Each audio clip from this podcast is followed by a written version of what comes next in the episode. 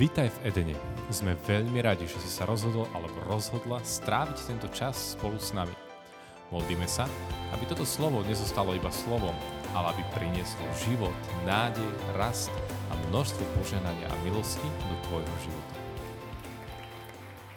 Ďakujem veľmi pekne. Krátko sa predstavím. Moje meno je Rišo, mám 42 rokov, mám manželku, máme 8,5 ročnú dceru, je druhačka aktuálne.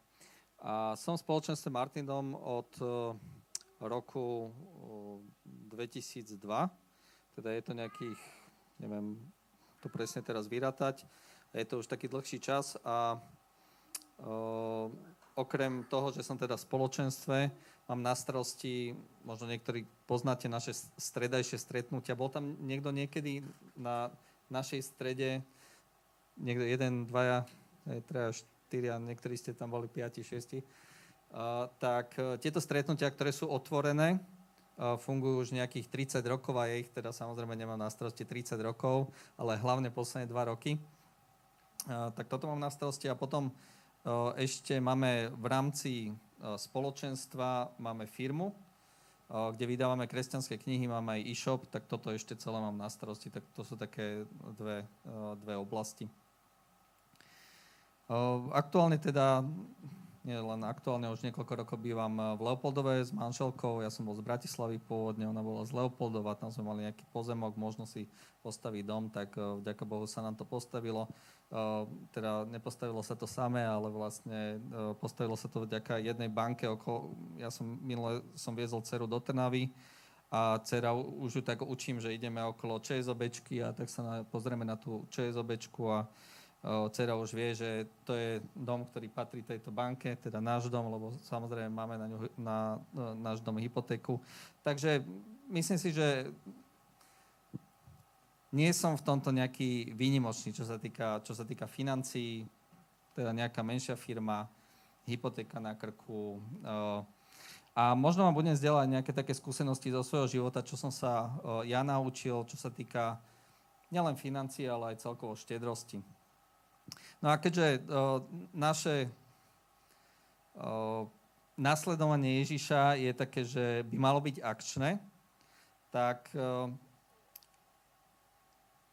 kresťanstvo nie je o nejakých iba informáciách. My nie sme nejaké informatívne náboženstvo. Ale my sme kresťania, ktorí nasledujú Ježiša a Ježiš niečo hovorí a my podľa toho sa snažíme konať. Nie vždy nám to ide, to je úplne normálne, veľakrát padneme, ale potom sa potrebujeme postaviť a znovu kráčať za Ježišom. Takže toto sa týka aj štedrosti. No a keďže by bolo dobré, aby ste sa najprv tak ohodnotili, lebo neviem, či pozeráte si niekedy hodnotenia nejakých firiem na Google alebo nejakých rôznych organizácií, alebo keď idete do reštaurácie, či si pozeráte tie hodnotenia, keď idete do reštaurácie. Pozerá si to niekto z vás? Lebo Nikto? Niektorí pozeráte a možno keď nakupujete niekde, hej, tak... Ako? Deti, výborne. Takže máme sa čo učiť aj od mladších, to je výborné. E, tak by som vás chcel poprosiť, že by ste sa dali do takých veľmi rýchlych uh, skupiniek približne o 6-7 ľuďoch. Môžete kľudne tak, ktorí ste vedľa seba. A dávam také dve otázky. Jedna otázka bude, že uh, ohodnoť sa takým nejakým uh, googlovským spôsobom, uh, ke, keď sa ti páči niečo, nejaká firma, tak jej dáš 5 hviezdičiek, keď sa ti menej páči, dáš 4, keď sa ti vôbec nepáči, dáš, proste, dáš je proste jednu. Hej? A, takže prvá vec bude, že urobte si taký priemer vo vašej skupinke, že ohodnoť seba, ako si štedrý. Teda vyberte si nejakého generála v tej skupinke, ktorý bude nejaký taký hovorca, to bude ten taký najzhovorčivejší, a skúste sa teraz, prvá úloha bude, ale bude, poprosím vás tak veľmi rýchlo, aby sme s tým nemali, že 15 minút, ale proste veľmi rýchla aktivita. Skús seba ohodnotiť, nakoľko si štedrý. Hej? A potom si urobte taký priemer. Keď si dáš 5, 4, tak niekto, kto je dobrý v matematike, tak to proste zráta, zoberie si kalkulačku na telefóne a, a vyrátajte si to. A druhá taká otázka. Uh, že skúste si tak zozbierať v tej skupinke. Jeden, prosím vás, niekto tak zapíše. Má, má, máte mobilné telefóny, nejaké apky, hej, tak skúste si iba tak povedať, že jednu myšlienku, že čo ti chýba, aby si bol štedrejší. len takú myšlenku, skúsa nad tým zamyslieť, dobre? A dávam na to tak 5 minút. Dobre, tak poprosím vás, skúste to tak veľmi rýchle zhodnotiť. A potom poprosím toho jedného hovorcu z tej skupinky, príde sem a veľmi rýchle nám to bude zdieľať. Dobre? Tak ďakujem vám zatiaľ. Stopnem vám, čo dobre ste, čo, na, čo, na čo dobre ste prišli. Všetci okrem môjho manžela za mňa hlasovali, takže... Dobre, takže máme tu tieto myšlienky. Prišli sme na to, že priemer sme mali 3,75 štedrosti a myšlienky. Zbaviť sa strachu z budúcnosti, ktoré by nám teda mohli pomôcť. Viac dôvery v Boha. Potrebovali by sme vyšší plat, mať väčší príjem ako, príjemy ako výdavky, skromnosť. No a na záver sme si uvedomili, že štedrosť nemusí nutne súvisieť s peniazmi. Môžeme darovať štedro aj čas alebo pozornosť. To chce potlesk. ďakujem vám, ďakujem vám pekne. Môžeme niekoho ďalšie poprosiť?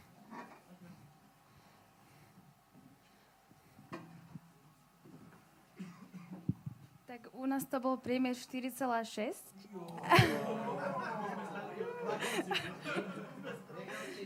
A čo nám chýba, tak uh, zdrav, uh, nedostatok zdravia, teda problémy so zdravím, nedostatok času, uh, rodina a strach. Poprosím potlesk. Ďakujeme za podelenie sa. Ďalšieho poprosím, ďalšia skupinka. Kľudne sa pripravte ešte niekto ďalší, ak ste tam, nech sa páči.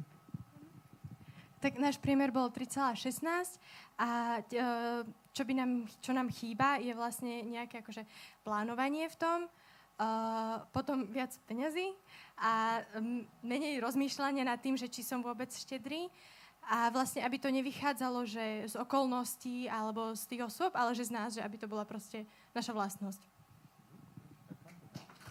Ďakujem. Ďakujeme. Ešte niekto? Nejaká skupinka? Je to ešte či? No, poďte, poďte. My sme si to ne, ne, nezapisovali, ale takto seba kriticky sme stali trojku, že dá sa ešte čo zlepšovať. A mysleli sme skôr na to, že by sme mali viac venovať ten svoj čas, čiže menej byť taký sebecký a viac možno, že vnímať potreby druhých a za nás ako mámu na materskej a študentky asi aj viac tých financí, že... Takže asi tak. Zatleskať.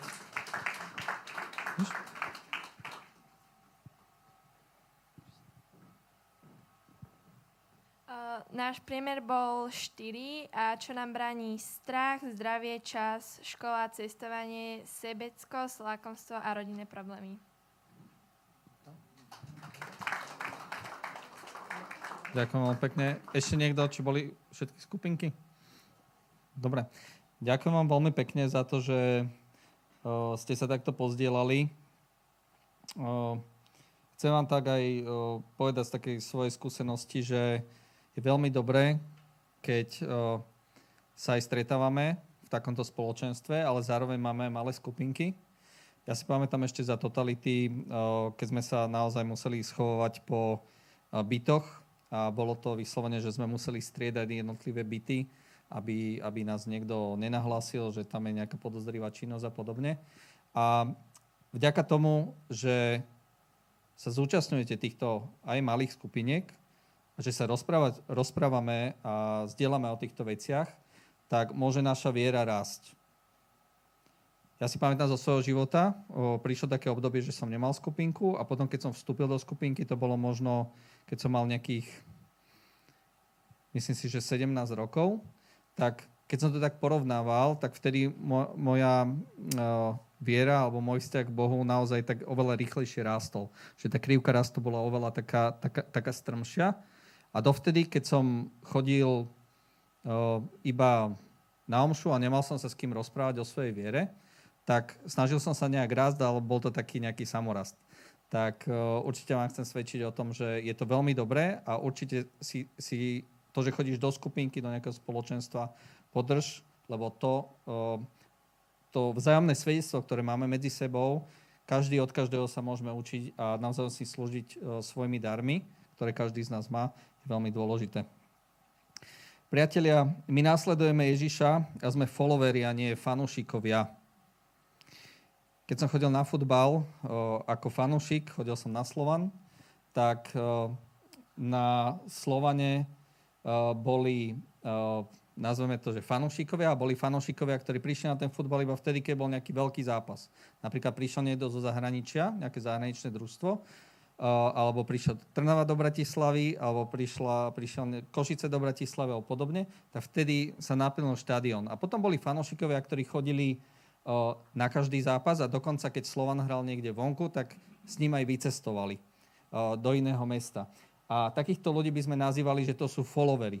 Že nech sa deje čokoľvek, stále vlastne som tým človekom, ktorý nie je len taký sviatočný fanúšik, ale je naozajstný follower, že ide aj v zlých časoch, aj v dobrých časoch, aj keď sa mi nechce, aj keď mám taký pocit, že, že je to všetko na nič, ale proste idem. A my nie sme teda iba fanúšikovia Ježiša, taký nejaký sviatočný, ale sme followeri. Že aj keď je nám ťažko, aj keď sa nám niečo nepáči, aj keď sa mi o, nechce, tak idem. Ježiš od nás žiada takúto vieru. A naše fungovanie v našom živote sa má prispôsobať Božiemu slovu. Nie našim pocitom, ale Božiemu slovu.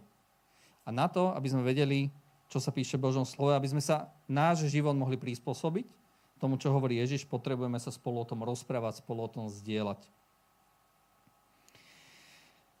Takže nie je dôležité len informácie, ale dôležitá je akcia. Čo urobíme s týmto slovom, ktoré dnes budeme počuť. Ja som si tak jednoducho zadefinoval štedrosť a myslím si, že to chápeme podobne. Nie je to iba o financiách, je to o otvorenom srdci pre Boha a pre druhých. Pre Boha a pre druhých.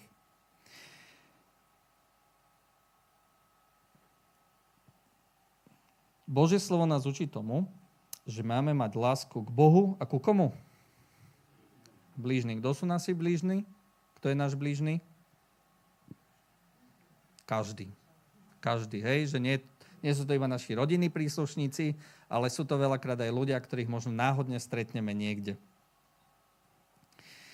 A Božie slovo nás učí, že máme lásku k Bohu a k peniazom a varuje nás pred láskou k peniazom. Božie slovo nehovorí, že peniaze sú zlé, ale Božie slovo hovorí, že aby sme nemali lásku peniazom. V Hebrejom 13.5 sa hovorí, vaše správanie nech neovláda láska k peniazom. Buďte spokojní s tým, čo máte, veď boh, povedal, nezanechám ťa, ani ťa neopustím. To je krásne, hej? nezanechám ťa, ani ťa neopustím. 1. Timotej 6.10 Veď koreňom všetkého zla je láska k peniazom. Možno aj vo vašich rodinách poznáte situácie, že rodina sa úplne rozbila rozhadala len preto, že tam došlo na nejaké dedičstvo a každý si chcel z toho dedičstva ukrojiť čo najviac. Máte také skúsenosti niekto? Už ste to zažili vo svojich rodinách? Niektorí kývete hlavami.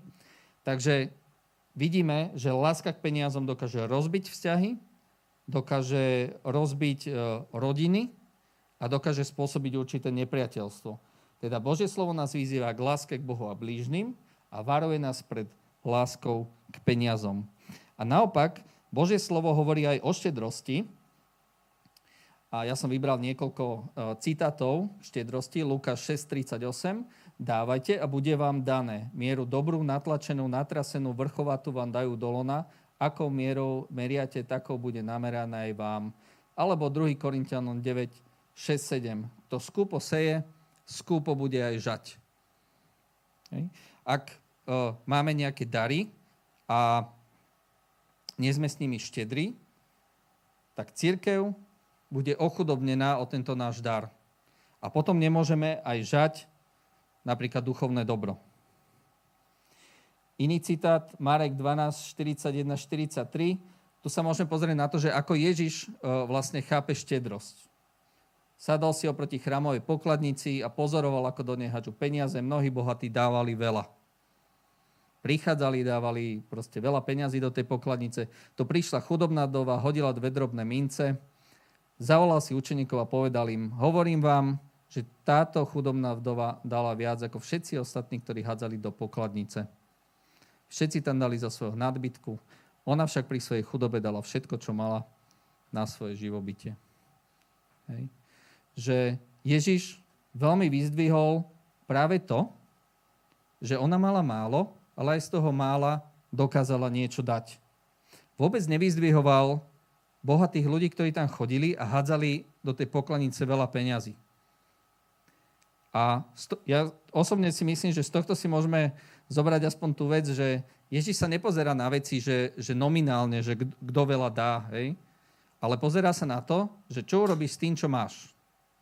A veľmi vyzdvihuje tú chudobnú vdovu, ktorá pri svojej chudobe dala všetko, čo mala, dokonca aj svoje živobytie. Veľakrát sa stane, že dávame zo svojho nadbytku, a je to skvelé, že dávame, ale Ježiš vyzdvihuje práve to, keď vieme dať sa uskromní aj takým spôsobom, že možno nám bude aj niečo chýbať. Ale to nevadí, lebo pán nám to dokáže doplniť. Čo sa týka toho, že ako napríklad teraz vlastne církev vyučuje o tom, že čo by sme mali, ako by sme sa mali zachovať, tak má to teda viacej rozmerov. Jeden rozmer je ten, že podielme sa so svojimi darmi, ktoré máme a používajme ich pre dobro církvy. Hej, boli tu skupina chalani, dievčatá, ktorí proste dali k dispozícii svoj hlas, svoju schopnosť hrať na hudobné nástroje a to nás mohlo veľmi požehnať.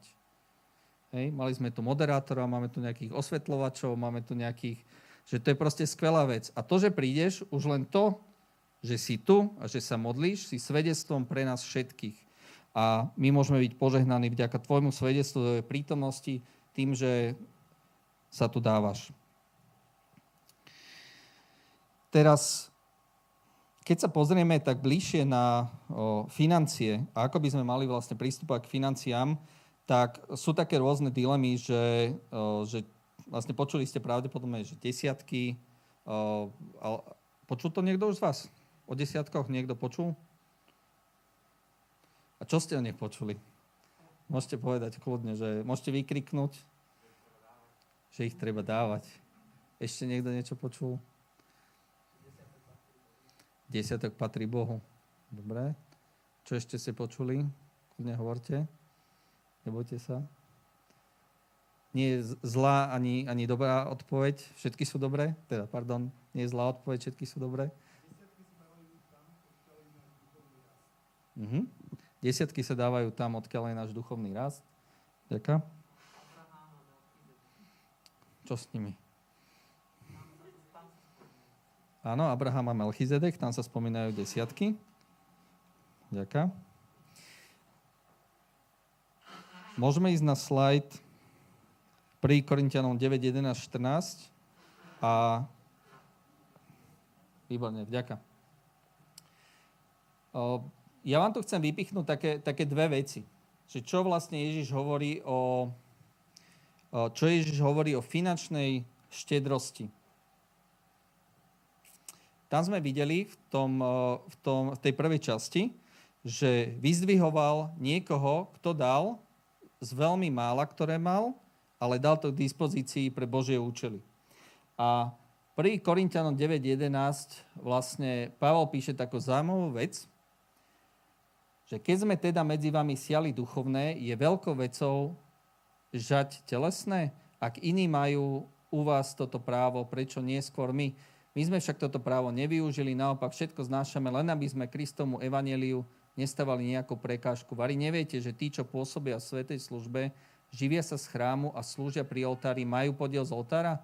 Preto aj pán prikázal tak, aby tí, čo ohlasujú evanelium, z evanelia aj žili. Hej.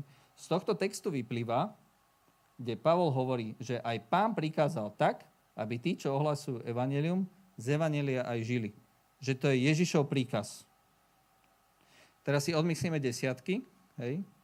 Rozprávame o tom, že pán prikázal, aby tí, čo ohlasovali, tí, čo ohlasujú evanelium, z evanelia aj žili. Hej. Kanon 222, to je kodex kanonického práva, tam sú rôzne nejaké pravidlá, ktorými sa riadi církev a tam je napísaná takáto vec, že veriaci majú povinnosť prispievať na potreby církvy, aby mala to, čo je potrebné na Boží kult, na diela apoštolatu a dobročinnej lásky, ako aj na slušné hmotné zabezpečenie služobníkov. Majú aj povinnosť napomáhať sociálnu spravodlivosť a tiež pamätajúc na pánovo prikázanie z vlastných príjmov podporovať chudobných. Hej? Že toto je aktuálny stav, že ako sa k tomu vyjadruje církev. Že potrebujeme finančne podporovať církev. Zatiaľ nikde nie je napísané, že koľko máme dávať. Hej, sú, také, sú rôzne pohľady. Niektoré církvy sú veľmi prísne na to a hovoria o tom, že mal by si dať tú desatinu zo svojho príjmu, ale v katolíckej církvi je toto dôležité, že máme, si, máme byť vedomi toho, že potrebujeme prispievať na potreby cirkvi na to, aby sa šírilo Božie kráľovstvo. Hm? No. A zatiaľ súhlasíme každý, že, že je to v poriadku podľa vás? Je, je to v poriadku, keď dávame do cirkvi peniaze? A kľudne môžete povedať, že nie. Hej? Že sme jedno spoločenstvo. Zdá sa nám to zatiaľ v poriadku. Dobre, vďaka. A teraz, dávali sme si tu také rôzne hodnotenia. Niektorí ste si dávali, že boli tu nejaké väčšie hodnotenia, niektorí ste si dávali menej tých Google hviezdičiek, alebo ako to nazvať. Samozrejme, bolo to také subjektívne, čo je úplne normálne, lebo všetko bude hodnotiť pán. Hej? Že nikto si o tých druhých nemá mysleť zlé, ale pán bude hodnotiť každého spravodlivo. A teraz vás chcem pozvať do toho, že aby sme sa skúsili pozrieť, že ako by sme mohli byť štedrejší. Hm? Aké sú moje skutočné dôvody, že prečo nedávam? Možno mám otázky, že zdá sa mi, že by mi nestačil na život? Alebo možno niekto môže mať otázku, že neverím, že sa dobre správajú peniaze v spoločenstve? Hej?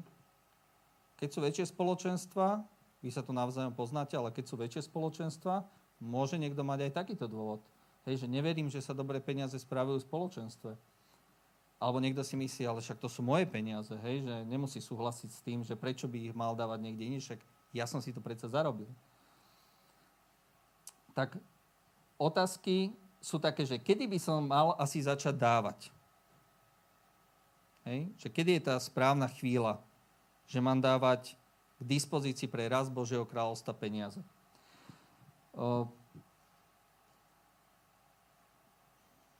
No skúste povedať. Kedy je tá hranica veková? Od 25 od, od 30 keď splatím hypotéku? Sa páči? Ako cíti ten človek? Dobre, vďaka. Mhm. Dobre, vďaka, teda aj v 14. Mhm. Dobre. Ešte nejaký pohľad? Ako? Aj deti sa, áno, potrebujeme aj svoje deti viesť k tomu, aby boli štedré druhým, aby sa vedeli podeliť.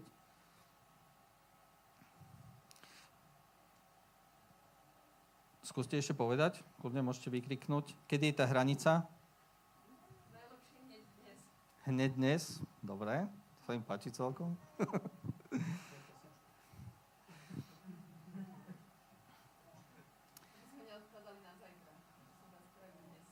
Uh-huh. Uh, ja vám poviem zo svojho života, že ja som mal také všelijaké otázky, keď som mal možno, že 20, možno okolo 20 rokov. Prišiel som tiež na jedno takéto zhromaždenie, kde sa, kde sa, rozprávalo, kde sa rozprávalo o financiách. A počul som už aj predtým o nejakých desiatkoch, ale vždy som sa k tomu tak stával, že, že mňa sa to vlastne netýka, však ja som iba taký študent nejaký a že potom niekedy, hej, a ne, nemal som to nejak, že presne určené. A vtedy sa ma tam veľmi silno dotkol také, také, uh, taký príbeh jedného človeka, ktorý rozprával o tom, ako sa rozhodol dať napriek tomu, že uh, proste mal veľmi málo, ale rozhodol sa dať Bohu dispozícii proste svoje peniaze, lebo si uvedomil, že nám ako ľuďom a jemu nič nepatrí, že všetko patrí Bohu. Pán Boh nám dal zdravie, zasedil nás do nejakej rodiny, dal nám možnosť byť na Slovensku, hej, že ja viem, že niekedy, niekedy to tak ne, možno nedoceníme, alebo že je sa to naozaj veľakrát tak ťažko, ale uh, patríme medzi 10% najbohatších ľudí na svete, hej, keď sme na Slovensku. Je to proste tak. Hm? Uh, a mňa vtedy zmenilo, že on, on sa vtedy rozhodol, že dá Bohu dispozícia, že začne dávať desiatky a neskutočne v tom príbehu Boh požehnal. Nie je tak, že by sa stal nejakým bohatým, ale že zažil si taký veľmi silný príbeh, on kedy tužil sa stať nejakým letcom a chcel vyštudovať za pilota, bol to jeho taký obrovský sen a nevedel sa k tomu, ako sa má k tomu dostať. Ale dal sa k toho dispozícii, povedal, že Bože, že toto je môj obrovský sen, myslím si, že akože proste celou svojou bytosťou tužím potom a možno, že to bral, že to je také jeho povolanie. A dal Bohu dispozícii svoje peniaze, povedal, že on začne dávať desiatky a prešlo niekoľko rokov a stal sa naozaj pilotom. A bol to pre neho obrovský zázrak, lebo bol to chalan z nejaké dediny proste na Slovensku, hej, že vôbec s lietadlami nič nemal, letisko niekoľko kilometrov, proste ďaleko, ale, ale vďaka Bohu sa mu to podarilo. Takže, a keď som počul ja tento príbeh, mňa to tak veľmi zasiahlo, že som si povedal, že, že teraz je ten čas. Hej? A rozhodol som sa Bohu dávať v dispozícii svoje peniaze a povedal som si, že odteraz budem dávať, počul som o desiatkoch, o tom princípe, tak som povedal, že budem dávať desatinu zo svojho príjmu na Božie účely. A toto bolo veľmi dobrá taká poznámka, že uh, desiatky, keď vlastne sa hovorí o desiatkoch, tak sa hovorí o tom, že, že desiatky dávame tam, kde rastieme, kde máme svoje duchovné zázemie. A prečo by sme to duchovné zázemie, takto, my to duchovné zázemie potrebujeme podporovať preto, aby sa šírilo Božie kráľovstvo. V našom spoločenstve pracuje okolo 12 ľudí na plný úvezok nie úplne všetci sú naplno, to znamená, že 5 dní v týždni, ale väčšina. Niektorí majú aj svoje bočné práce. Ja napríklad som hlavne financovaný z tej vydavateľskej činnosti, teda z bežnej z, z e-shopu a z vydavateľskej činnosti. A je to možné iba vďaka tomu, že ľudia, ktorí chodia do toho spoločenstva, sa rozhodli že časť peňazí, ktoré, ktoré zarábajú, obetujú a dajú na šírenie Božieho kráľovstva. A musím povedať, že to je, že keď napríklad robí nejaký dobrovoľník, čo, čo vďaka Bohu mnohí aj ľudia z nášho spoločenstva spolupracujú na dobrovoľníckej báze, ale je proste obrovský rozdiel, keď ako dobrovoľník máš prácu a vieš dať Bohu k dispozícii možno 2-3 hodiny do týždňa. Hej, je to úplne normálne. Máme školy, máme zamestnanie, máme rodiny a nejde to jednoducho viac. Ale vďaka tomu, že v cirkvi sa dohodne, že my naše peniaze chceme používať preto, aby niektorých ľudí sme vyčlenili, aby oni naplno mohli slúžiť pánovi, tak vďaka tomu sa Božie kráľovstvo môže šíriť rýchlejšie. To má úplne praktický význam. Kedysi, keď vlastne boli desiatky, tu bola taká dobrá poznámka, že vlastne Abraham, myslím, že prvýkrát je to v Biblii spomenuté vtedy, keď sa stretol s Melchizedechom a Abraham bol vďačný za to, že mal nejaké vojenské víťazstvo a v vďačnosti dal Melchizedechovi, ktorý bol kráľom Salema a bol zároveň aj kňazom, oddelil mu desiatky. A potom neskôr Boh prikáže Izraelitom, aby dávali desiatky. A prikáže im to z jedného praktického dôvodu, že Izraeliti sa boli rozdelení na 12 kmeňov a všetci mohli pracovať okrem jedného kmeňa, a to boli leviti. A títo leviti, oni boli vyčlenení na to, aby slúžili Bohu, aby, prinášali, aby slúžili chráme aby pomáhali kňazom prinášať obety a aby sa šírilo Božie kráľovstvo. A pán Boh to jednoducho tak vymyslel, že chcel, aby konkrétni ľudia boli vys- vyčlenení na službu Bohu. A v rámci tých levitov boli ešte taká časť ľudí, ktorí boli potomkovia Árona a to boli, tí boli kňazi. Hej, teda leviti boli pomocníci v chráme a kňazi prinášali obety. A títo leviti zo všetkých desiatkov, ktoré dostali od Izraelitov, potom desatinu vydelili týmto kňazom a kňazi potom žili ďalej vlastne z týchto, z týchto desiatkov. A bol to taký princíp, že vďaka tomu mohla sa naplno šíriť Božie kráľovstvo oslavou pána v chráme, prinašaním obiet a podobne.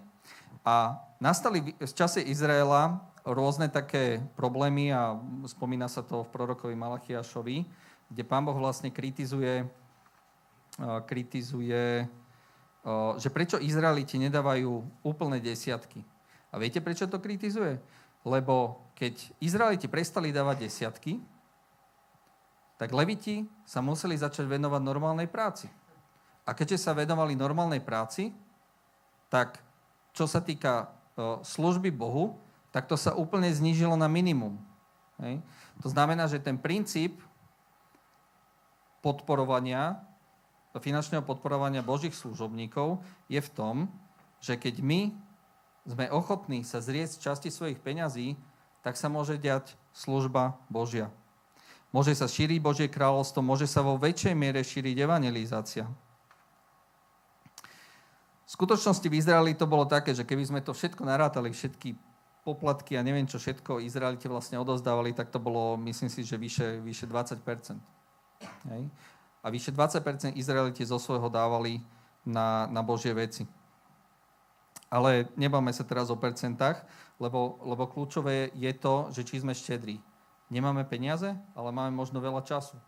Použij ich pre službu použij ich pre, pretože sa postaráš o niekoho chudobného. Možno máš spolužiaka, ktorý v, tvo, v tvojej triede je taký, že niekde na okraji. Proste zavolaj mu, zatelefon mu, e, za sms mu, pozví ho na, ja neviem, do McDonaldu, alebo proste postaraj sa o neho. Že toto je štedrosť. K tomuto nás prakticky vyzýva Boh. A ak sme starší a zarábame, tak dajme Bohu k dispozícii aj svoje peniaze, preto aby sa mohlo šíriť e, jeho kráľovstvo.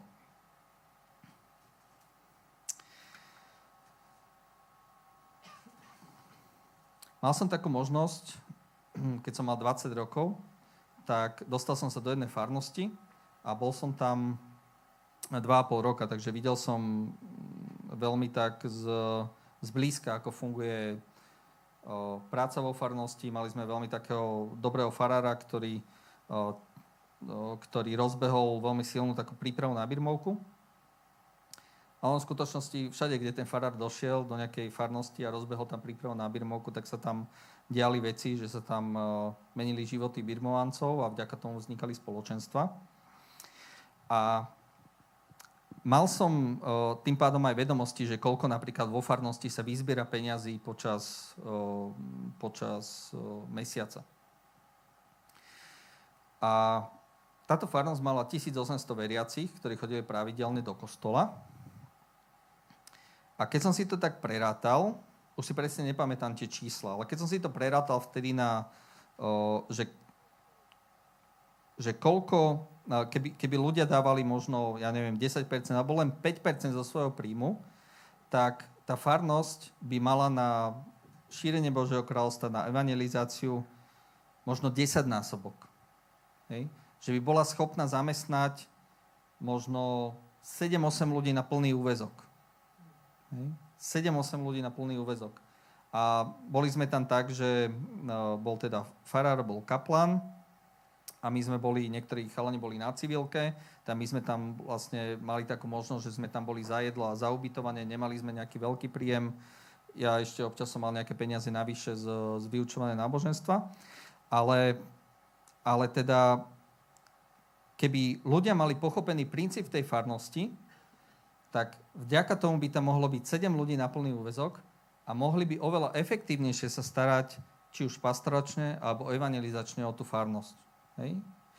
Ale keďže ľudia na to neboli navyknutí, čo teda ja nekritizujem, lebo tiež ja niekedy som nedával, ale vďaka tomu, že niekto mi svedčil o tom, že to je správne, som sa zmenil. Ale vďaka tomu, že sa o tom hovorí, tak je možné uvoľniť ten potenciál, do plno, aby, aby sa to spoločenstvo naozaj uvoľnilo do takej plnosti. To je ten princíp, že keď dávame peniaze, je možné, aby sa šírilo Bože kráľovstvo uh, rýchlejšie. Uh, v mojom živote, ale samozrejme, uh, vždy je to také, ako keby príde niekto do spoločenstva a teraz mu o tom poviete, no a on sa môže spýtať, že no dobre, ale že ako, je, ako sú zabezpečené tie financie, že, že neprichádza k nejakému zneužitiu alebo podobne, to sú úplne normálne otázky, na ktoré sa treba pýtať. A určite je dobré, ako keby má na to nejaký mechanizmus, nejakú, ja neviem, nejakú správnu radu, alebo neviem, niekto, kto, ke, keď je taká normálna istota, že, že tie peniaze nie sú nejakým spôsobom zneužívané. Lebo aj to sa môže stať. U nás napríklad v, jednej farnosti sa stala taká vec, že jeden chalan, ktorý chodil niekoľko, na niekoľko omší v nedelu ministrovať, veľmi taký známy ministrant, myslím, že bol členom ekonomickej rady, tak sme po nejakom čase zistili, že chodí vyberať zvončeky sám. Ono bolo také pravidlo, že majú chodiť dvaja z ekonomickej rady uh, vyberať peniaze, ale ten jeden zrazu nemal čas, on zostal sám. A zistili sme, že začal krádnuť peniaze. Hej. A dopadlo to tak, že vlastne nakoniec sa ho podarilo z toho usvedčiť. A bola to dosť taká nepríjemná skúsenosť aj pre celú farnosť, aj pre neho.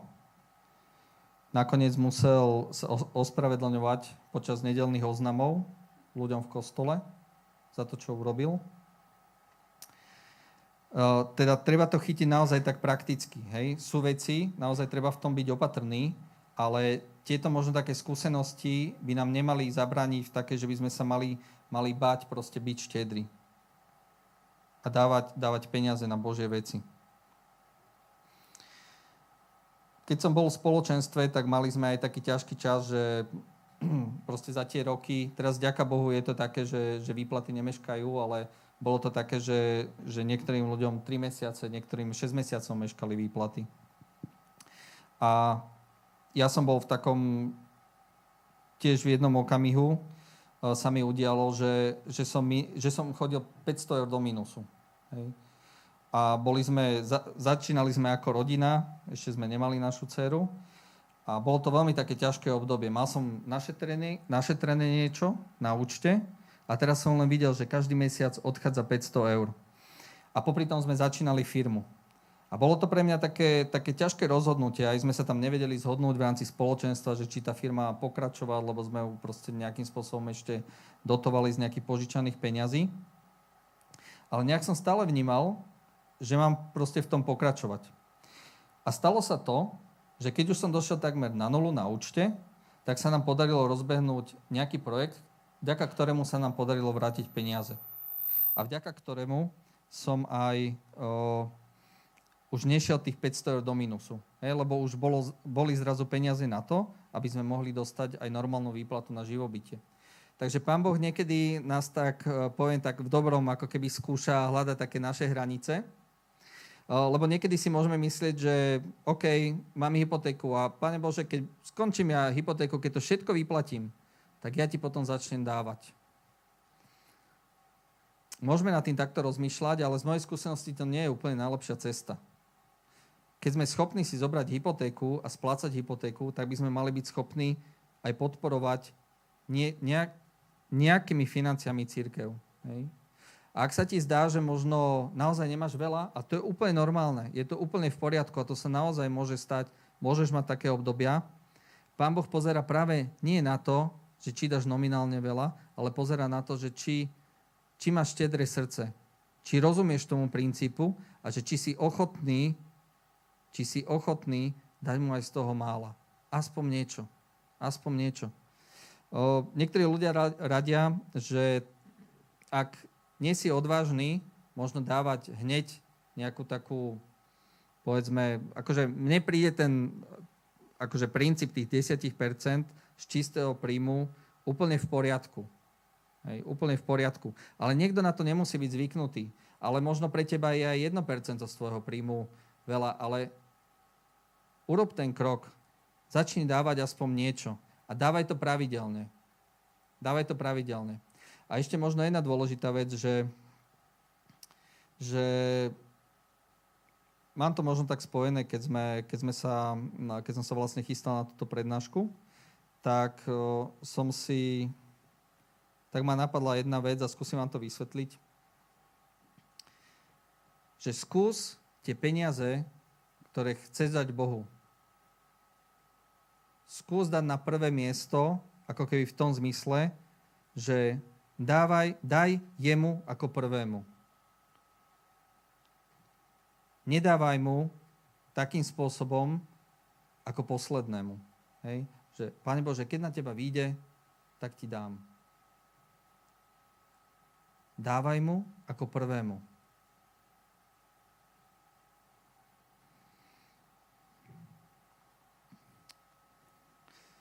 Ne, ne, ne, nebavili sme sa o tom. Môžem poprosiť, e, že kapelu, že keby na chvíľku prišla, je taká možnosť? Je, áno? Tak ja vás môžem poprosiť, že by ste prišli ešte na chvíľku.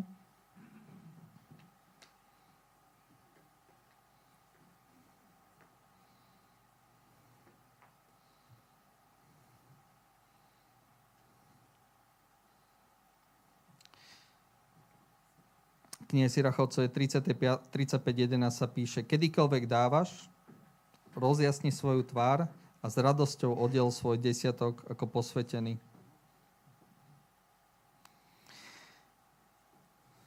Nedávajme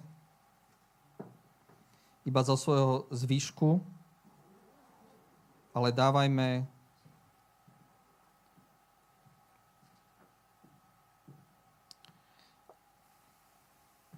dávajme hneď na začiatku. Nie ako poslednú vec, ale ako prvú.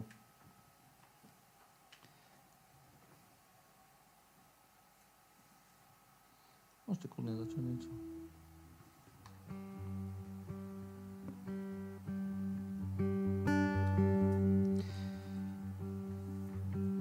Spomeniem nakoniec ešte jeden, je to na poslednom slajde. Desiatky daria almužna.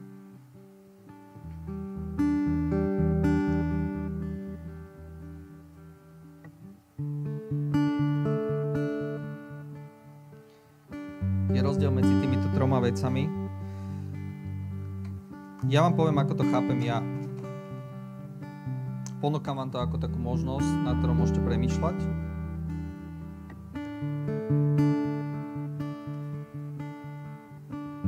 Desiatky dávam zo svojho čistého príjmu.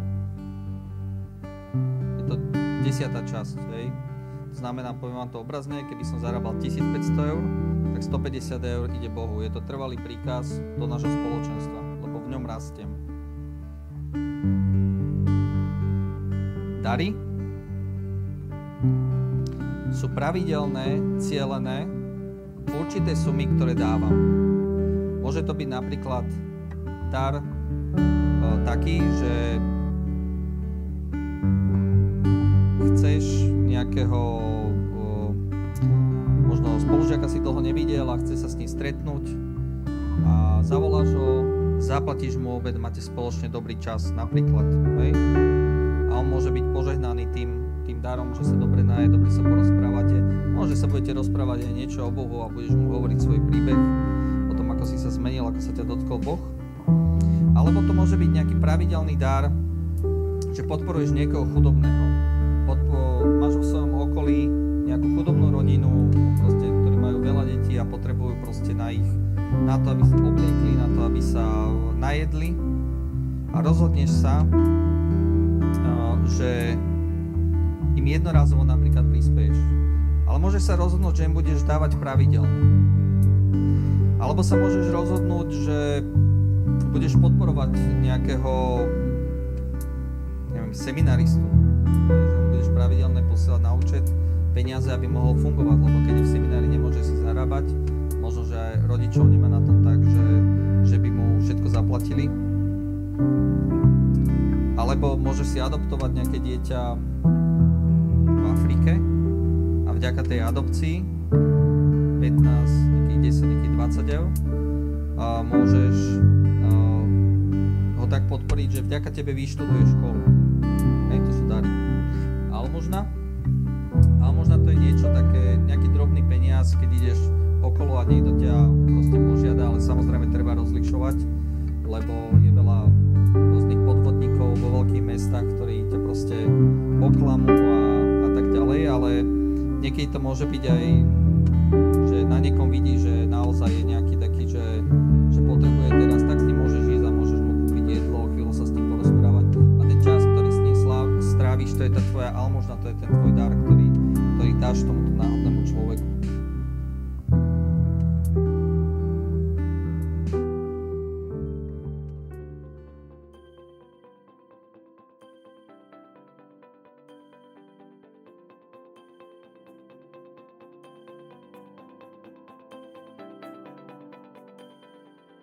Na dnes to už bude všetko, avšak je tu viac.